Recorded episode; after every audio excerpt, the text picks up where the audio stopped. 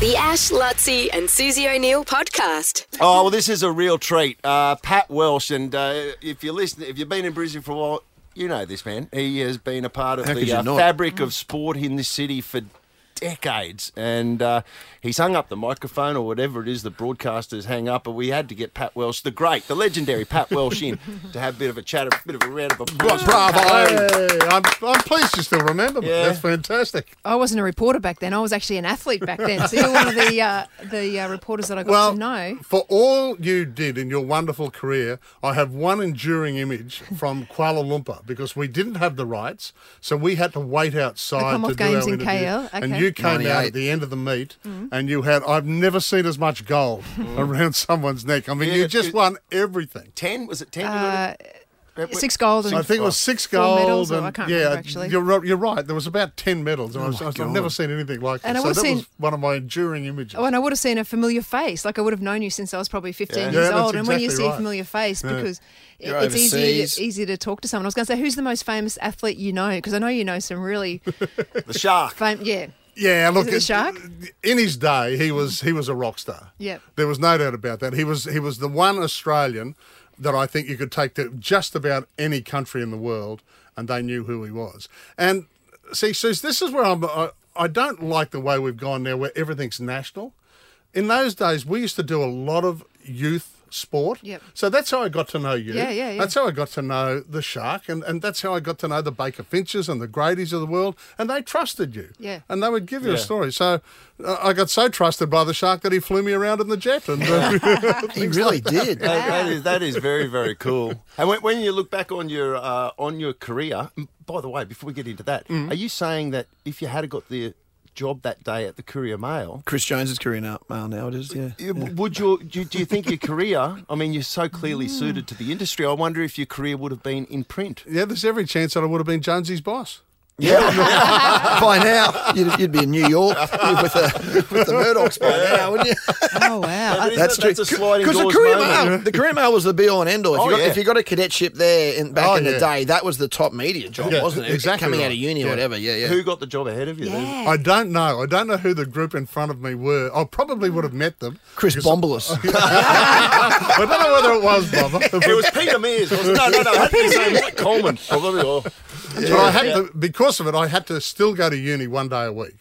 And I just said, I was Yeah, learning right. more in a few hours on the road at bet. seven than I was at uni. So That was I'm a- pleased they, you know, I eventually got out of that. It was the same thing, but you said '98 was Kuala Lumpur when Yeah. you sort of you came out and saw a familiar face in Pat Welsh. I've told this story, not that I've told on air, but my first ever day overseas was in 1999. I went over to the World Athletics Championships, and I was scared. Like I, I couldn't, like I can't speak Spanish, and like you know anything like that, and I didn't know where I was, and I, I saw a Hungry Jack's, and I thought, oh, this is you know at least I can maybe order a burger. Maybe I don't know if they'll speak Spanish at Hungry Jack's, but at least I can look at the screen and point at it or something.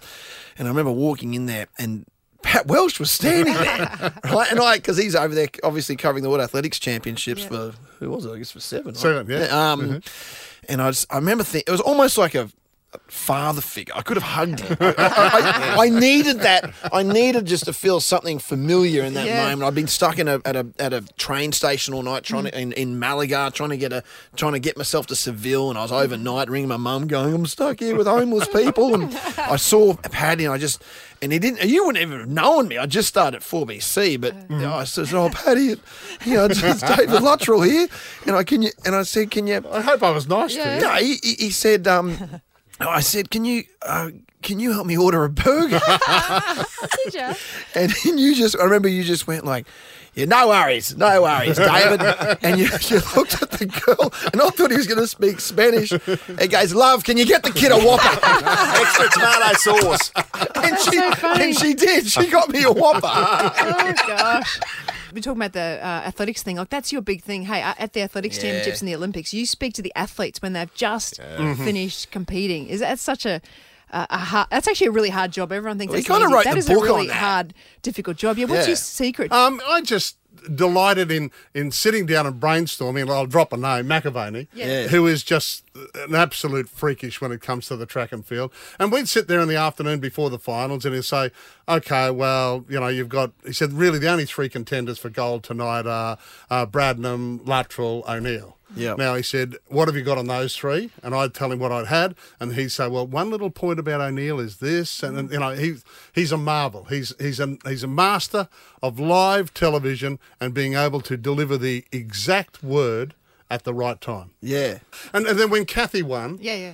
you know, Bruce has done the delivered that beautiful call of the race. Yeah, yeah. And then you know, what a champion, what a star, or something like that. Yep. And Raelene just chimed on in. What a relief. Mm. She only said three words, but it's that one sticks in my head as well. Wow. You know, what a relief. And we should say you're still doing radio. You're still doing Brecky Radio. Yeah, on SEN, yeah. Will we see you pop up in um, in cameos on Seven still? Like you- when you golf racing, anything like that? You, you, you're not completely out of the game. Yeah, no, a little bit of freelance, but Yeah. that, that's about all. I should say Paddy will be on uh, the latest edition of uh, Toward the Games Brisbane 2032. So uh, we want to get on that podcast. We want to get your uh, a touch of nostalgia around Brisbane and also the legacy of what you think Brisbane can become because of the Olympic Games, which is a huge part of us hosting it, and also uh, put your f- imprint or your footprint, if you like, on how we make these games special in, in Brisbane as well. So, on behalf of everyone at Nova, thank you so much for the, the joy you've brought to us on the on the screens each and every night on Channel Seven. We look forward to seeing you in future capacities. That this this story ain't over, folks. I'm telling you, he's got more to contribute, particularly around the Olympics, but also with uh, with other things as well. But Paddy, thanks so much, mate. It's been a, a, a career, great journey. Great career. Thanks, you. guys. Thank you for the Congratulations. kind words. I really appreciate it. The Ash, Lutzi, and Susie O'Neill podcast.